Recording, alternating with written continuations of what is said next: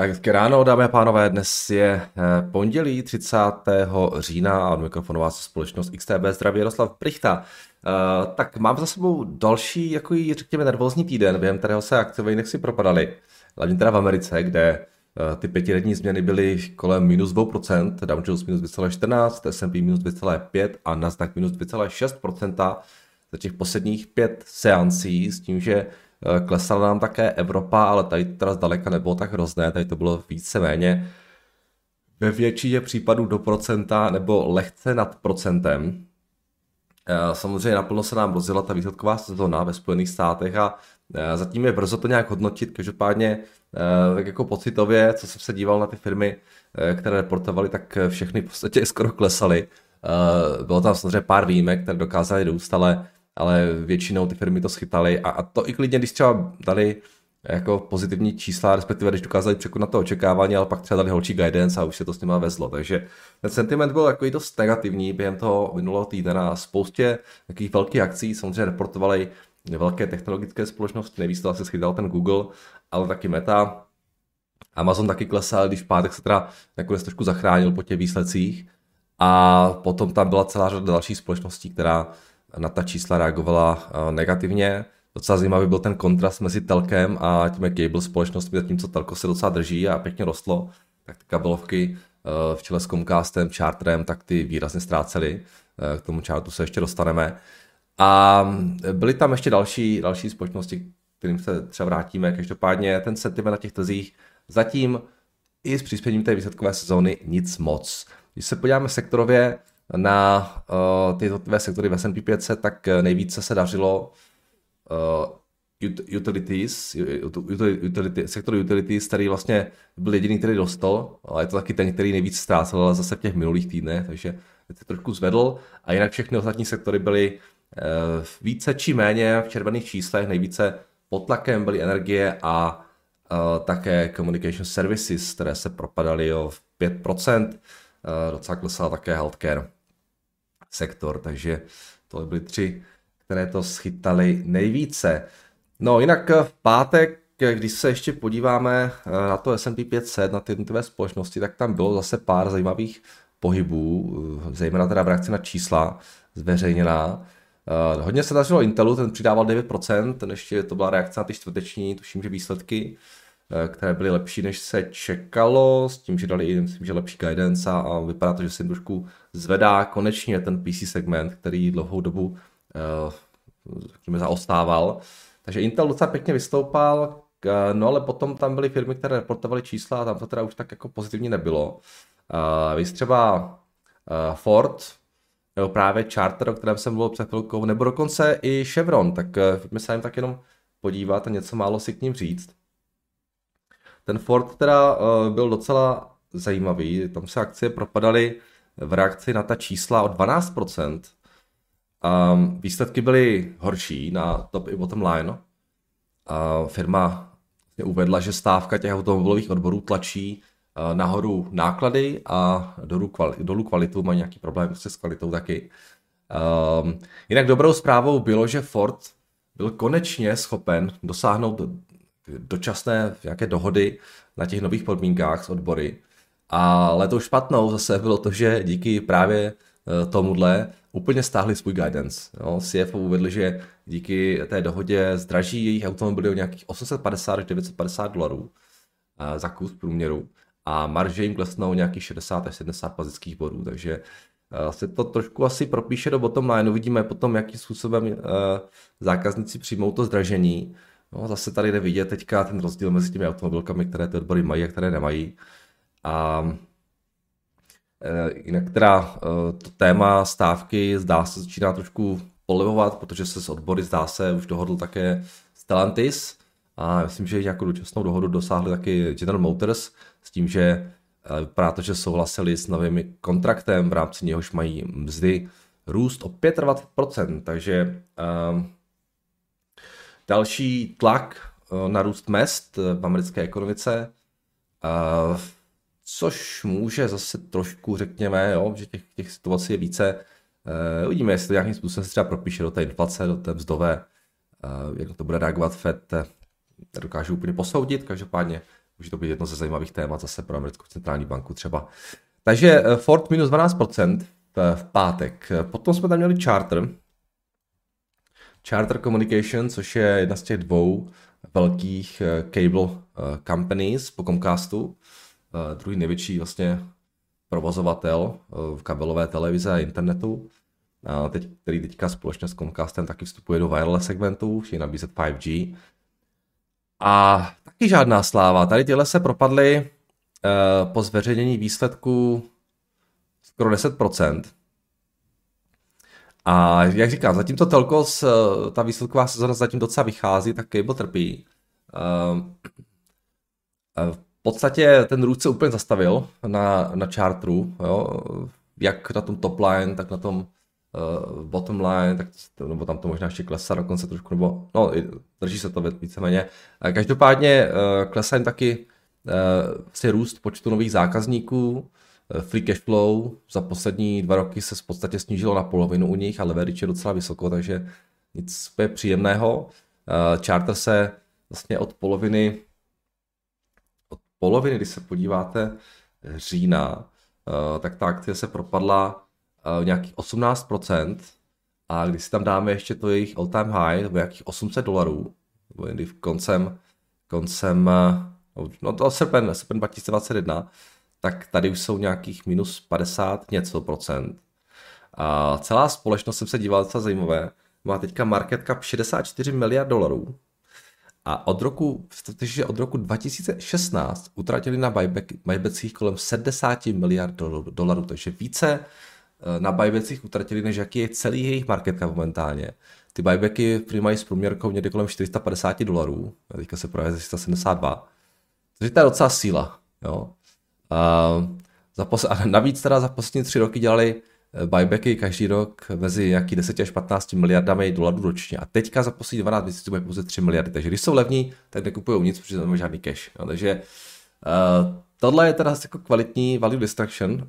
Um, a ta akcie je teda teďka eh, úplně nic moc. No říkám, ten, ten business se trošku jako zastavuje, samozřejmě pořád krvácejí uh, ty, ty video, um, uh, jo, subscription, nevím, jestli tak v cable na ta subscription, ale prostě ty lidi, kteří mají kabelovou televizi, tak je jich stále méně. Uh, broadband, internet jim tak nějak stojí přes ty obrovské investice a roste jim jenom ten wireless, uh, ty telefony, ale jo, stejně jako v případě Comcastu, to je sice fajn, ale prostě to nepřináší žádný velký, žádný velký peníz, takže takže spousta proinvestovaných peněz, ale eh, ten růst tam zatím úplně není a ten, ten, ten výnos eh, jo, na ten capex asi nebude úplně velký a ta firma teďka na to doplácí trošku, takže eh, Charter v minulém, v minulý pátek minus 10%. No a potom jsme tam měli ku podivu ještě Chevron, dokonce i tyhle ty energetické společnosti, nebo ti těžaři dokonce nemají úplně ideální, ideální um, období teďka. Samozřejmě jedna věc je ta třeba cena ropy, která meziročně klesla, uh, takže ty tržby se třeba jako propadají nějakých 18%, budíš, to je ještě pochopitelné. Ale i tak to nevypadá úplně hezky. Uh, ale Chevron, um, teda jo, tržby klesly nějakých 19%, zisk byl asi poloviční, Eh, meziročně a free cash flow se propadlo z 12 miliard na nějakých 5 miliard, takže tady prostě um, hold, jo, takové trojka není tak dobrá jako v tom minulém roce. Uh, celosvětová produkce ropy jim rostla o 4%, uh, jenom v USA pak dokonce o 20%, nové maximum. Uh, každopádně, jo, nejenom, že ty výsledky byly trošku horší, než se čekalo, ale taky tam oznámili nějaké problémy s tím jejich joint venture, které mají v Kazachstánu, ve kterém je zapojený taky Exxon a nějaké kazachské společnosti. A je to masivní projekt o hodnotě 45 miliard dolarů, eh, kde má Chevron největší 50% podíl. Exxon tam má, myslím, 25% podíl a zbytek mají ty kazachské společnosti. No a prý tam čelí nějakému spoždění růstu nákladů, které vlastně mají zvýšit nějakých 3 až 5% takže to asi taky úplně nepomohlo té akci a nakonec Chevron minus 6% během, to, během té páteční sánce. Exxon pátek taky reportoval výsledky, jeho akcie každopádně se propadly eh, jenom od 2%, takže Chevron to eh, v pátek taky trošku schytal. Takže ten trh si nějak nevybírá a jde to všechno, nebo většina z těch akcí jde dolů. i dokonce ty energetické společnosti. A právě z toho důvodu S&P 500, když se podíváme, eh, tak eh, vlastně tu páteční sánci zakončil nějakých 4100 a 17 dolarech, což znamená, že z toho high eh, červencového jsme nějakých minus 10%. No, tak zatím to pořád ještě není žádná tragédie, ale už se tam dají najít tak nějaké firmičky, které nejsou naceněny úplně špatně. Eh, samozřejmě výsledková sezona pokračuje také v tomto týdnu, pořád je tam ještě na to koukat. Eh, máme tam SoFi v pondělí, McDonald, Pinterest, úterý tam máme Pfizer, AMD, Caterpillar, First Solar, ježíš to zase bude, Solary, JetBlue, ve středu tam máme Norwegian Cruise Line, Cruise Line, PayPal, CVS, Roku, Qualcomm, Kraft Heinz, tak Palantir, Apple, Shopify, Block, Eli Lilly, Modernu, pátek Fubo, Enbridge, CBOE, Cardinal Health a další. Takže i teď v tomto týdnu se samozřejmě máme ještě na co těšit a máme tam taky docela dost zajímavé makro uh, věci. uh, dnes teda uh, relativně klídek, každopádně zítra jsou tam zasedání Bank of Japan, Eh, máme tam CPI jako z eurozóny, HDP z Kanady. Ve středu máme ADP report, ISM z Ameriky a hlavně taky zasedání americké centrální banky, která by měla teda podechat sazby bez změny na 5,5%, stejně jako ECB v minulém týdnu. A, a takže to bude určitě velmi, velmi zajímavé. Eh, ve čtvrtek eh, zasedá Bank of England, která by měla taky ponechat sazby bez změny. A v pátek potom máme NFP ze Spojených států, data z pracovního trhu z Kanady, takže docela zajímavý týden, no, hlavně od té středy uh, dolů, to bude si myslím docela uh, pěkné a uvidíme, jak způsobem ten trh na to bude reagovat. Samozřejmě velkým tématem zůstává situace na dluhopisovém trhu. Uh, tady ty výnosy uh, se tak nějak stabilizovaly kolem 4,8%. Um, jsem četl na FCčku zajímavý článek, psali o tom, že prudký růst sazeb prý má za následek výrazné snížení nabídky nového dluhu od amerických společností. Firmy prý vyčkávají na lepší podmínky a během října se na trh přišly zatím pouze pro 70 miliard dolarů v emisemi dluho, dluhopisů. Má to být nejnižší říjnová emise od roku 2011. Představte si, Průměrný výnos na americkém korporátním dluhopisu s investičním eh, stupněm je prý aktuálně 6,3% a v červenci dosahoval 5,6%. A junk bondy v průměru nesou 9,4% proti červencovým 8,4%. No, každopádně už v létě jsem četl o tom, že firmy vyčkávají s emisí dluhu na lepší podmínky, tak eh, to jim úplně nevyšlo. Jo, jestli vyčkávali, tak ještě budou asi vyčkávat mnohem díl. Samozřejmě některé firmy už musí si půjčovat a tam jako teďka na trh tak to není úplně ideální záležitost. A když jsme ještě u těch dluhopisů, tak uh, zdá se, že se tento, uh, uh, že z tohoto nástroje na Wall Street stává stále jako více žádaný instrument, což je obrovská změna proti letem minulým, ale změna sentimentu je díky samozřejmě atraktivnímu výnosu pochopitelná. A právě na Wall Street Journal ještě psali, že nejoblíbenější instrument ze všech je uh, i tady často zmiňovaný ETF TLT, které kupuje americké státní dluhopisy se splatností 20 plus let. A uh, tohleto ETF spravuje BlackRock, která údajně měli inflow za celý letošní rok ve výši 21 miliard dolarů. A to by asi nebylo až tak překvapivé, ale prý 2 miliardy z těch 21 miliard přiteklo do fondu během minulého úterý a středy. Jo.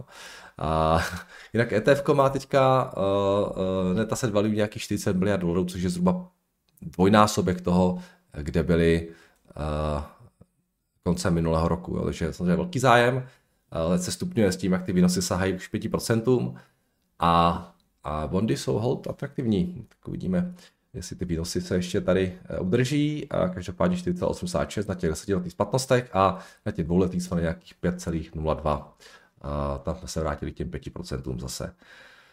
Tak, a já myslím, že ode mě je to asi všechno. Pojďme se ještě podívat eh, na FX, eh, co nám vyvádí. Eurodolar eh, relativně stabilní, takže tady nějaké úplně velké změny v tom minulém týdnu nebyly. Tady se držíme stále kolem těch 1,05, 6, řekněme. Eh, Libra taky do strany v minulém týdnu. Samozřejmě všechno se může změnit v tomto týdnu potom zasedání americké centrální banky, případně po těch výsledcích NFP nebo třeba výsledcích evropské inflace, tak uvidíme. Uh, Japonec, ten se drží pod tou 150 stále, když v tom minulém týdnu krátce, týdnu krátce překonal. Kanaďan, ten nám teda klesá na pádu s americkým dolarem. Dolar posiluje vůči kanadskému dolaru. Australan stabilní, Novozelandian taky, kačka asi drží kolem 23, 23 korun, takže tady žádné velké změny nejsou a drží se taky vůči euru na nějaký 24, 50, 24, 60. Zlato uh, se dostalo na 2000 dolarů, představte si, v pátek a pořád se tam držíme. Takže uh, zlato uh, se strašně rychle vrátilo z těch 18, 1800 dolarů a stříbro 23 dolarů za unci, ropa navzdory uh, všem celé té situaci v Izraeli, navzdory tomu, že už začala také ta pozemní invaze uh, do Gazy, tak uh, ropa pořád poměrně stabilní, kolem 84 dolarů a možná roli hrají taky trošku jaké obavy z toho zpomalování světové ekonomiky.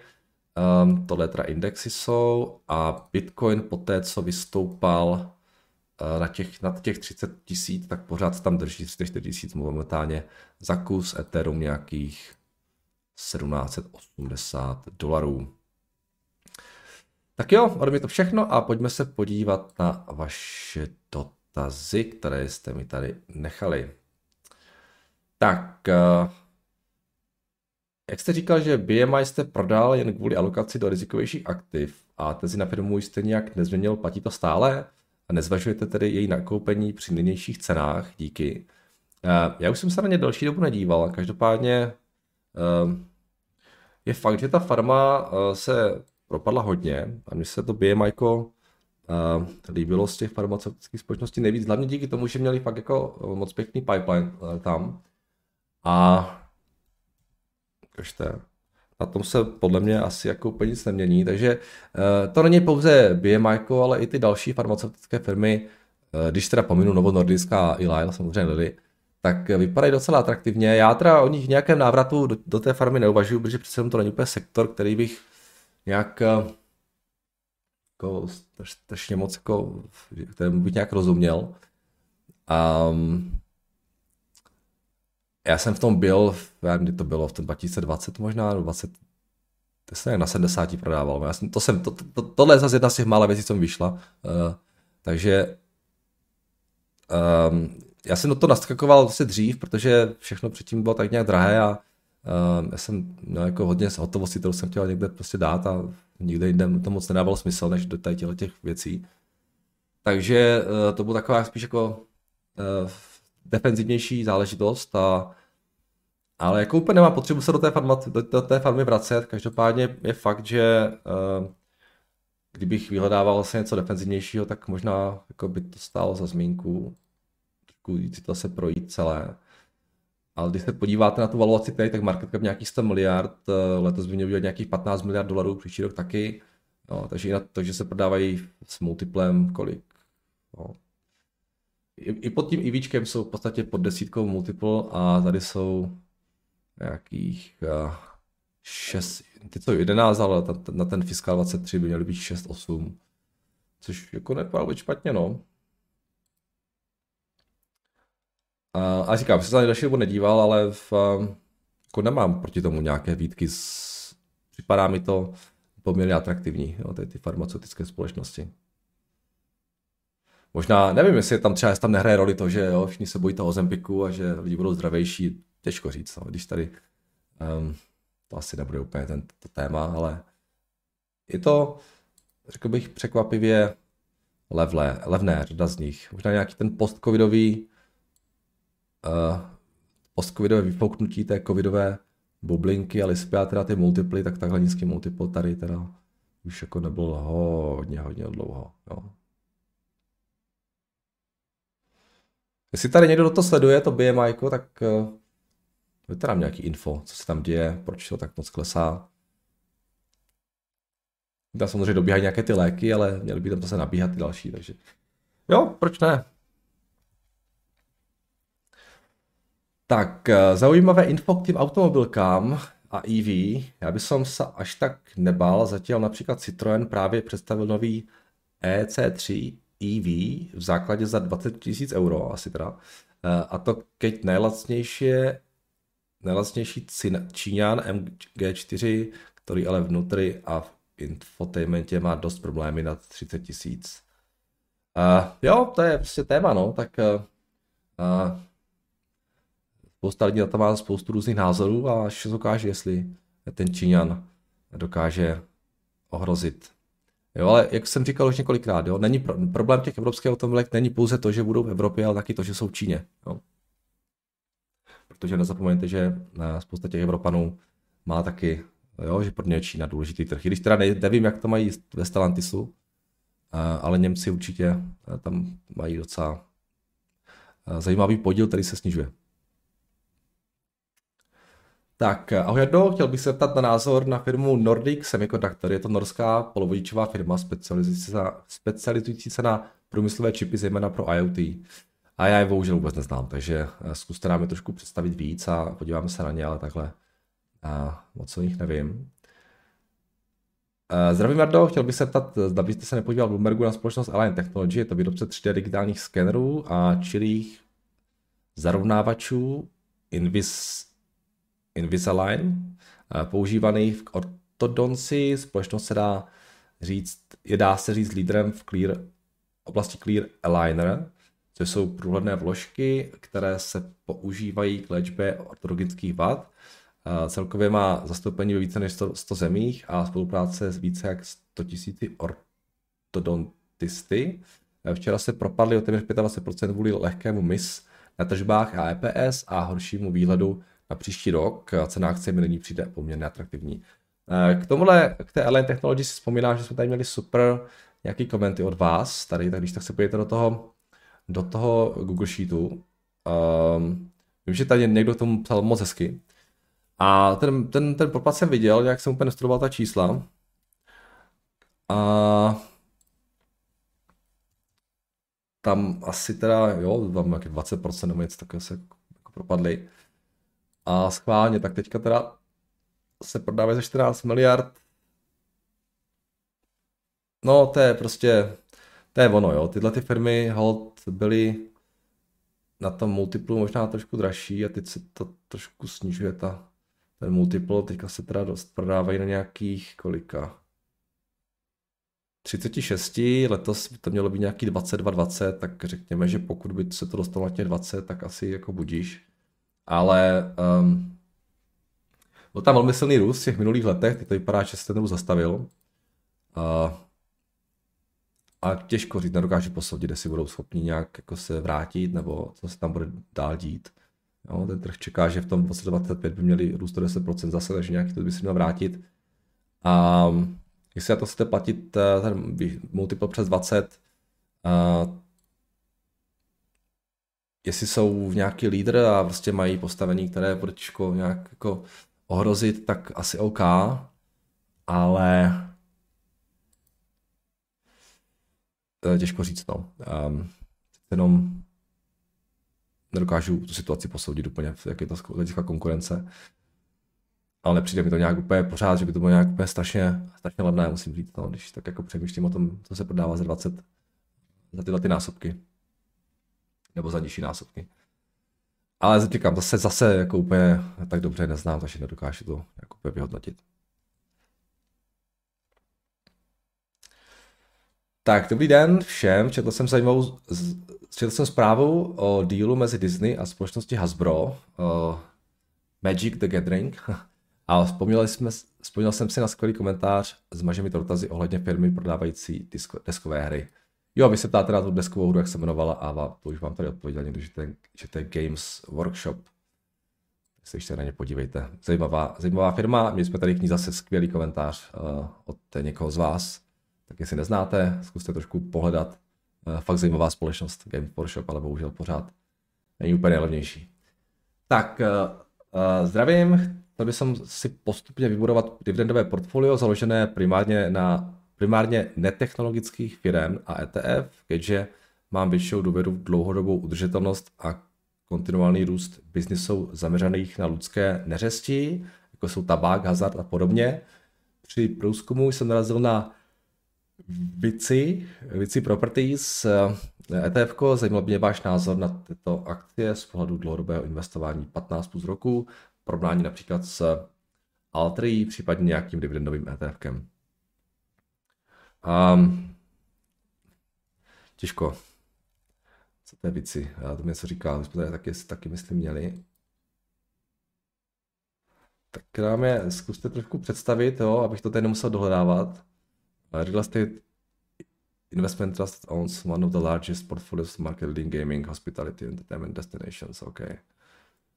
Um, nevím, co tam v tom mají všechno, takže se mi to špatně. Asi nějaké možná kasína nebo něco takového. Um, zkuste nám trošku představit víc, jo. Um, sektor neřestí, můžou tam být dobré firmy, můžou tam být špatné firmy, jo. Spíš jde o ty tyhle věci, než, jo. Já nevím úplně, co mají v portfoliu, takže těžko se, jo, zase to hodnotí. A trošku nám to představte ty věci, jo. Ať se můžeme od něčeho odpíchnout. Já neznám všechny firmy. ku podivu, uh, já znám naprosto minimum všech firm, které jsou obchodované na, uh, na trhu, takže potřeba to vždycky trošku představit. Stejně tak, jako tady ten dotaz. Jo. Ahoj, Jado, chcem se spýtat na akci SBLK. Bohužel. Neznám. Tak, uh, tohle všechno z YouTube a pojďme ještě na vaše to dotazy, kde máme tři, a dokonce už čtyři věci, tak jdeme na to. Uh, tak dobrý Nado, děkuji vám za rozebírání mého dotazu. Závěrem jsem si odnesl, že byste to nechtěl vůbec řešit, z čehož jsem pochopil, že firma není absolutně vhodná do portfolia, nicméně už jsem se pro ně historicky rozhodl a teď je otázkou, uh, jestli když mají cash na dva roky, tak je nechat, anebo je prodat a smířit se se ztrátou. O kom píšete, ale vůbec nevím, kom píšete. Jo, to bude možná ten Lucid, jo? A ok. Zároveň doplňují dotazy kolegy na, společnost BRP, do které bych mimo jiné taky mohl přelít peníze a mít trochu klid. Jo, uh, jako ten Lucid a NIO, to je prostě, prostě nás jenom můj nějaký dojem si společnosti, jo. Já neříkám, že to nemůže být, ta investice, jenom prostě já tyhle ty věci úplně moc nevyhledávám, jo. Takže to, že mně se to nelíbí, to neznamená, že to je špatné, jo. To bach, jako bacha na to. Stejně tak platí to naopak. Když se mě něco líbí, jo, tak to taky neznamená, že to je dobré, jo. Takže, takže jenom na tohle bacha, jo. A, a pak je tady ten, teda ten Nasdaq, ta společnost DO, D a 3O, zajímavý ticker. Je kanadská společnost vyrábějící sněžné a vodní skútry. Eh, zde mají celku dominantní postavení, všimněte si na dovolených, většina půjčoven má od nich. Sportovní lodě a hlavně čtyřkolky a buginy. Eh, a buginy konkurencí je například společnost Polaris. Firma vypadá celku zdravě, rozhodně eh, zdravěji než NIO nebo Lucid. Vyplácí i pravidelnou dividendu, i když ne nikterak velkou. Obchoduje se kolem 7,48, což mi přijde fajn Udra, když vložíte svůj kritický pohled na společnost a rozeberete Bloombergu, nějaká ukázka z jednoho z jejich produktů offroadu, tady nějaké ty boginy. Jeden z jejich produktů jsem i měl, líbí se mi jejich kvalita zpracování, používají dobré technologie a řekl bych, že globálu mají na světě konkurenci snad jen, že motivují, že, že, že, že nemají konkurenci, snad jen, že montují v Mexiku. Jeden takový zádrhel, budu rád, když kouknete ještě, jsme neměli. Díky. Uh, do. OK. Jo, to je to BRP teda, jo. Tak ukažte, eh, čtyřkolky, skútry. Um, tak konkurence určitě bude víc, ne? Přece nejsou jenom dvě nějaké značky skútrů a buginek. Ale možná jsou Jo zase, jaký mají ten mode, jo? Je to nějaká jejich značka, je to ta značka, proč ta značka tak dobrá, dobrá jo? A tohle není úplně věc, která by byla strašně sofistikovaná, řekl bych nějaké jako bookingy a tak, takže, ale, ale může to být, jo, když mají dobrý marketing třeba, jo, tak eh, to může fungovat, jo, ale, ale nevím, co, co, jako, čím, čím se vyznačují, že jsou tak dobří, um, jestli je to cena, nebo jo, jestli, jak jsou cenově na tom porovnání s konkurenci jsou dražší, jsou levnější, jsou dražší, dokážou být dražší dlouhodobě, proč jsou dražší? Jo? To jsou otázky, které potřeba těch, těch věcí si nějak jako zpovědět. To je tak u aut prostě. Jo? Je to Mercedes mezi buginama, jo? um, nebo ideálně Ferrari mezi buginkami, těžko říct. Nevím. No, každopádně uh, valuace vypadá takhle, jo? 7 miliard market cap, 9 miliard IBčko, uh, dělají nějaký 9 miliard, mají nějaký dluh teda. Um, takhle na ten multiple nevypadají úplně drazí, nějaký desetinásobek řekněme, uh, což je asi docela fajn, ale to, že jsou takhle levní, asi jo, mi něco říká o tom, že asi nebudou nějak unikátní ve světě těch, těch výrobců. A ten růst tady byl pěkný, v minulých letech to byl asi nějaký covidový uh, pull forward možná, ne? Když oni trošku rost, no, jo, rostly rychle během toho covidu, takže teďka možná nastane nějaký uh, pull, pull backward možná po tom covidu. Uh, ten růst se asi zpomalí trošku. Uh, uh,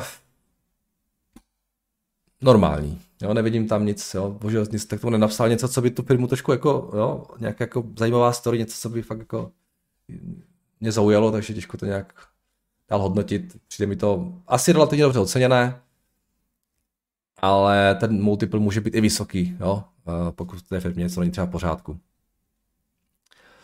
Takže, OK, proč ne? Tak jdeme dál. Mám tady od George dvě věci, takže začneme s brojovkou nebo koltem. Dobré ráno, první co, tak maily jsou zase opět velmi dlouhé, takže pokud je již video dlouhé, můžeme nechat na zítřek, jasné. Můj první, můj původní plán byl, že všechny nové informace u koltu nechám až na e-mail s výsledky, ale jelikož jich je tolik, jsou tak zajímavé, že nemá smysl čekat a jsem tu s dalším updatem na naši zbrojovku. Takže začnu s těmi méně kratšími, ale méně důležitými. A slovenské ministerstvo obrany eh, hodlá využít grant od USA na nákup 5000 útočných pušek a příslušenství od firmy Colt. Tento nákup je pouze první fáze a dohromady plánuje až 25 000 pušek. Za druhé Ukrajina chce vyrábět útočné pušky Brand 2 na svém území a udělat z ní svoji hlavní útočnou pušku. A to je zajímavé. A to svědčí o její kvalitě a hlavně kvalitě v boji a za mě je to velmi dobrá zpráva. Co to znamená, Georgi, že tam budou jako stavět fabriku, zbrojovka nebo Colt? A to bylo docela dobrý. Premiér Fiala za třetí oznámil, že díky našemu obranému průmyslu je připraven pomoci Izraeli, která, e, který projevil pomoc o, zá, pomoc o, za, o pomoc zájem. E, nic nespecifikoval, ale je to další z dobrých zpráv. Za čtvrté, ten nejdůležitější bod je, že Colt oznámil nákup 2,4% společnosti Vista Outdoor v hodnotě cirka 34 milionů dolarů, což je cirka 800 milionů korun. Podrobnosti o koupi akcí a celkové společnosti v dalším e-mailu. A teď pár zajímavostí. Zajímavost číslo jedna je ta, že Česká zbrojovka nabízí slevu až do konce roku pro lidi, kteří pracují v ozbrojených a bezpečnostních složkách a prokáží se služebním průkazem. Eh, mohou koupit zbraně od České zbrojovky za výhodnou cenu, jakož poděkování za její služby, sleva 20% za mě skvělá cesta, jak rozšířit působení a značku společnosti. E, také v komentářích padla otázka, jestli to platí i pro studenty, co mají ASIC, ale to bohužel ne.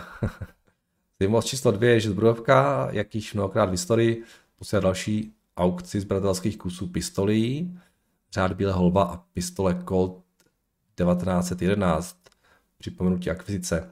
Cena pistolí je někde kolem čtvrt milionu korun, která vypadají krásně. Dáme fotky. Eh, Zajímavost tři eh, střelci v barvách České zbrojovky AS v Řecku ovládli všechny hlavní divize sportovní střelby. OK. Uh, odváží 6 zlatých, dvě stříbrné a jednu bronzovou medaili ze závodu jednotlivců, 6 titulů mistra Evropy a 8 vítězství v celosvětovém srovnání. Co se týče zbraní ve sportovní střelbě, tak jsem někde slyšel číslo, že až 50% používaných zbraní jsou vyráběný českou zbrojovkou. Wow. Číslo je dle mého vysoké, ale i kdyby to bylo špatně, tak se určitě pohybujeme někde v ta úrovni 10%. A za čtvrté, vedoucí družstva čtyř, čtvrté brigády rychlého nasazení okomentoval útočnou pušku Bren, kterou využívají, chválí si koncepci, ovládací prvky na svém místě a výdrž v trestných podmínkách i při brodění řekou nebo při vypálení 700 ran na, jedny, na jeden zátah zbraň funguje bez problémů. Záložní zbraň pistol P10C mají tež od české zbrojovky a také snáší chválu. No, zajímavé. Tak děkujeme za update uh, k naší oblíbené zbrojovce, Georgi. A jdeme rovnou na ten druhý e-mail. Uh, Vista Outdoor, uh, takže to je to, co koupil teda Colt. Vista Outdoor je americký návrhář, výrobce a prodejce outdoorových sportovních a rekreačních produktů. Zaměstnává 7 000 lidí a působí na dvou trzích. Sportovní střelba a outdoorové produkty. Je to dům značek a s více než 40 značkami a ceřinými společnostmi. Pár značek, které by mohli lidi znát. Náboje Federal eh, nebo Remington, lasery nebo hodinky Bushnell Golf, kola Camelback, rybářské potřeby Sims nebo helmy Fox, nebo Giro a lovecké Black Hawk nebo Bushnell. Tež například vyrábějí taktické vesty, Ciras nebo Chest Rig, SFLTS, používané armádními jednotkami. Mají to zkrátka strašně moc a v souvislosti s akvírovali a v minulosti akvírovali některé další společnosti. Uh, tak a teď uh, ta těžší část, kterou doufám vysvětlím správně. Vista se rozhodla oddělit muniční část jménem Sporting k odemčení value a zjednodušení biznisu. Původní návrh spinu ale skončil ve chvíli, kdy 16.10. oznámil český holding Michala Strada Čekoslova Group, že od Vista Outdoor kupuje právě tu muniční sporting část za částku 1,9 miliardy dolarů. Jenom pro informaci říkám CSG pana Strada, nemá nic společného s Coltem. Jsou dva rozdílné české zbrojařské hodinky, jasně. Na druhý den uh, po oznámení akcie Vista Outdoor poklesly od 32 na 25 dolarů a na této úrovni eh, vstupuje na cenu Colt, který kupuje 2,4% společnosti na úrovni 24 25 dolarů za akci v hodnotě 800 milionů korun. Další 3,3% koupili někteří členové představenstva. Prodej muniční části ale není jistý a musí projít přes akcionáře, regulátora a podobně. I díky reakci bych řekl, že se to akcionářům moc nelíbí a to asi hlavně proto, že muniční část má největší podíl na zisku eh, z důvodu větší marže a větších prodejů. Eh, tak a teď trocha počítání. Market cap je 1,44 miliardy plus mají dluh 1,1 miliardy. Od CSG dostanou 1,91 miliardy a okamžitě chtějí splatit veškerý dluh, takže to bude debt-free společnost bez muniční části s 850 miliony na ruce a i hned chtějí 750 vrátit akcionářům a 100 milionů si nechat.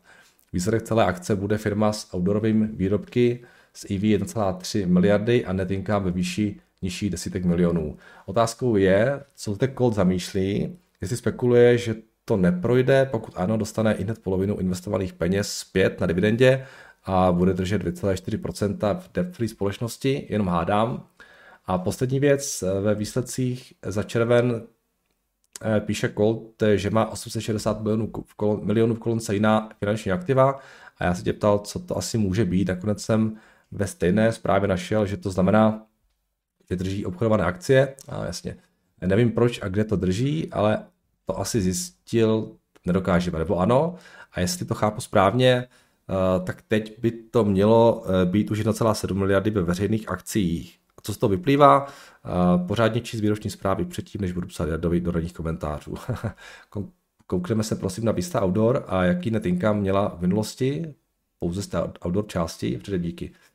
Jasně, Georgi, podíváme se, co zbrojovka drží, to asi úplně nezjistím. Um, každopádně teda jako já pořád nechápu, tak oni koupili teda jenom pár procent v té Vista Outdoor, jo? Uh, asi, asi ano. Já teda musím říct, že já nevím, jestli se mi líbí, že kupují tady ty věci. Um, uh, těžko říct, no, jako, možná by bylo lepší třeba, kdyby ty peníze vraceli, nebo uh, třeba rozvíjeli ten svůj core business, ale tak oni asi ví, co dělají, snad teda. Uh, Vista říkáte, jo? Vista Outdoor. Takže ta čísla u nich vypadají takhle. Tady teda mám projekt 725. A ten s tím spinem to asi ještě úplně nepočítá moc. A segmentově shooting sports nějakých 57%, outdoor product nějakých 1,3 miliardy a tady nějaký jsou nějaké další věci k těm ale mě zajímá nějaký jako přímo jako operating income, ten tady nevidím. Jo, a tady jsou earnings before interest expense, jo, shooting sports nějakých 500 milionů a tady outdoor plus nějakých 60, no. Takže i tak píšete, jsou tu desítky milionů uh, dolarů. Jak píšeš. A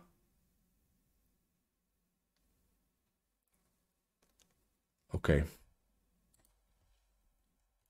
Bude tak ta zbrojovka uvedená v těch owners. Jo, tady máme Colt, má 4,75%, tam mi to tady píše. Ty jsi psal, že to tady mají, že mají kolik?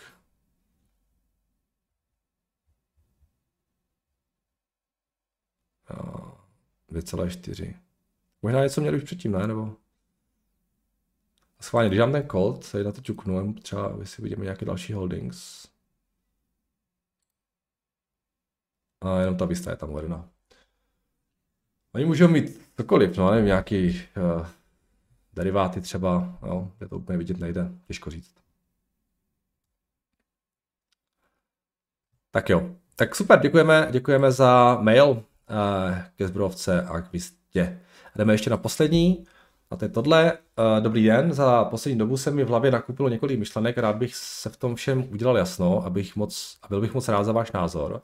Začal bych na úvod japonským scénářem Ztracené dekády, abych to trochu, aby bylo trochu konkrétnější, rád bych si doplnil informace o tom, jak se liší dnešní situace u nás či v USA proti situaci v Japonsku v 80. letech.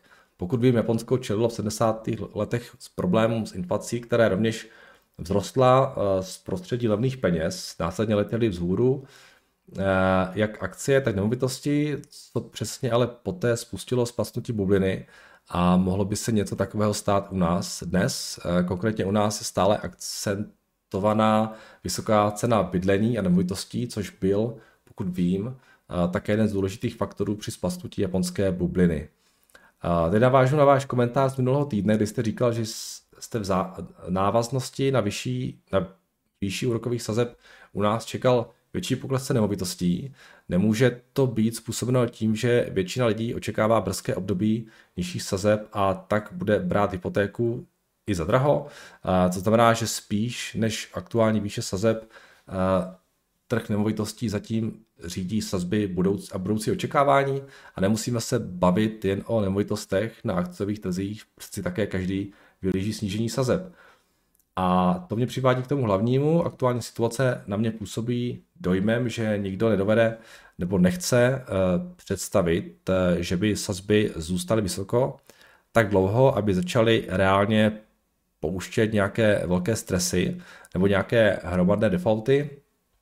A možná, že ta představa, že je ta představa správná, co by se stalo, kdyby byly sazby vysoko ještě tak dlouho, že by se sazby, nebo že by se začaly plošně projevovat problémy se splácením dluhu? Centrální banky by nejspíš přeci chtěli zamezit četným, černým scénářům, že?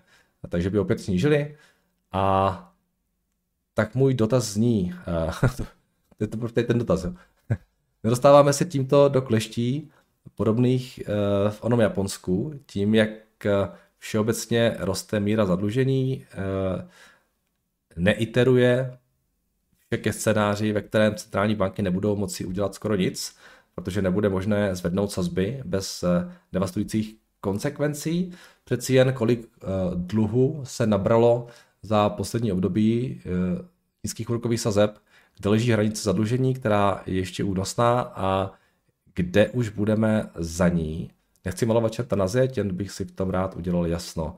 A poslední dotaz, kdyby nějaké stresy s zadlužením nastaly, byl by Bitcoin možný hedge, nebo myslíte, že by spíše jen koreloval s akciovým trhem? Uh, Krištofe, to je teda spousta věcí najednou. Uh, nevím, jestli na to úplně prostor tady. Um, um, z nejde začít. Um, Japonsko, no tak ta, ta bublina tam byla naprosto enormní. Já přesně jako nedokážu ji popsat, uh, jo, ten, nej, ten nej průběh, ale uh, je fakt, že ty ceny nemovitostí v Japonsku uh, byly úplně někde jinde, to bylo úplně jiný jako vesmír, než to, co je si tady uh, v Česku, jo, takže jako tohle bych třeba úplně nesrovnával. A každá bublina většinou spaskne uh, tím, že ty levné peníze dojdou, zdraží, a ty úvěry není moc čeho financovat a pak se ukáže spousta úvěrů, které dávaly smysl za nějakou, nějakou dobu, za nějaký úrok, nedávají smysl teď, takže myslím, že podobná situace nastala i v tom Japonsku. A potom ta mrtvá dekáda v Japonsku je jako, jako zvláštní, nebo jsou v podstatě dvě dekády, zvláštní proces, ve kterém vlastně ten stát uh, začal suplovat ten trh a ta jeho role strašně stoupla a drželi se takové také keynesiánské filozofie, jo, že když vypadne ta, ten trh, tak má začít nastoupit stát a investovali hrozně moc peněz do spousta projektů, které třeba ani nedávali nějak jako velký ekonomický význam a od toho, z toho to byl jeden z těch důvodů, který přispěl k tomu, že ten japonský státní dluh vlastně enormním způsobem narostl. A když jako alokujete kapitál do věcí, které vám nic moc nevynášejí, tak, eh, jo, tak asi není se čemu divit, že ta ekonomika, je ten její růst jako výrazným způsobem zpomalí. Jo. Takže já myslím, že tohle byl faktor, který v tom Japonsku sehrál důležitou roli. Um, ten japonský scénář v Evropě, v Americe je samozřejmě velké téma, hodně se to skloňovalo v, ještě před covidem, jo, kdy to vypadalo, že ty sazby už nikdy nevzrostou, že ty ekonomiky nikdy nepodostou. Teďka nastal covid a strašně do toho jako hodil vidle. A uh, já sám nevím, já si dokážu představit, že ta situace může nastat, že ty sazby zase se propadnou jako na ty nízké úrovně. Každopádně uh, je fakt, že se dostáváme na nějaký a teďka otázka, kde je ten limit té ekonomiky? Jo? Vlastně logicky uh, to, co se děje teďka, jo, snižování sazeb, neustále, neustále zvyšování zadlužení v poměru HDP, tak jako úplně nemůže fungovat do nekonečna. A někde, někde je ten bod, kde se začne lámat. Jo? Um, ale jestli to bude za, vlastně, za, za pět let, nebo za deset, nebo za dvacet, to já nějak, tak nějak jako nedokážu si vyhodnotit. Ale to víte, že se taky obávám těch důsledků. Jak už jsem říkal moc krát, jako ten endgame tady toho scénáře je vysoká inflace. Jo. Um, pravděpodobně jo, díky tomu, že uh, ty deficity bude muset ty deficity se budou muset nějak financovat a pokud ty deficity budou jako vysoké, tak hold, jako, jak to chcete financovat, když to nejde z daní, tak musíte si to natisknout. Jo. Takže um,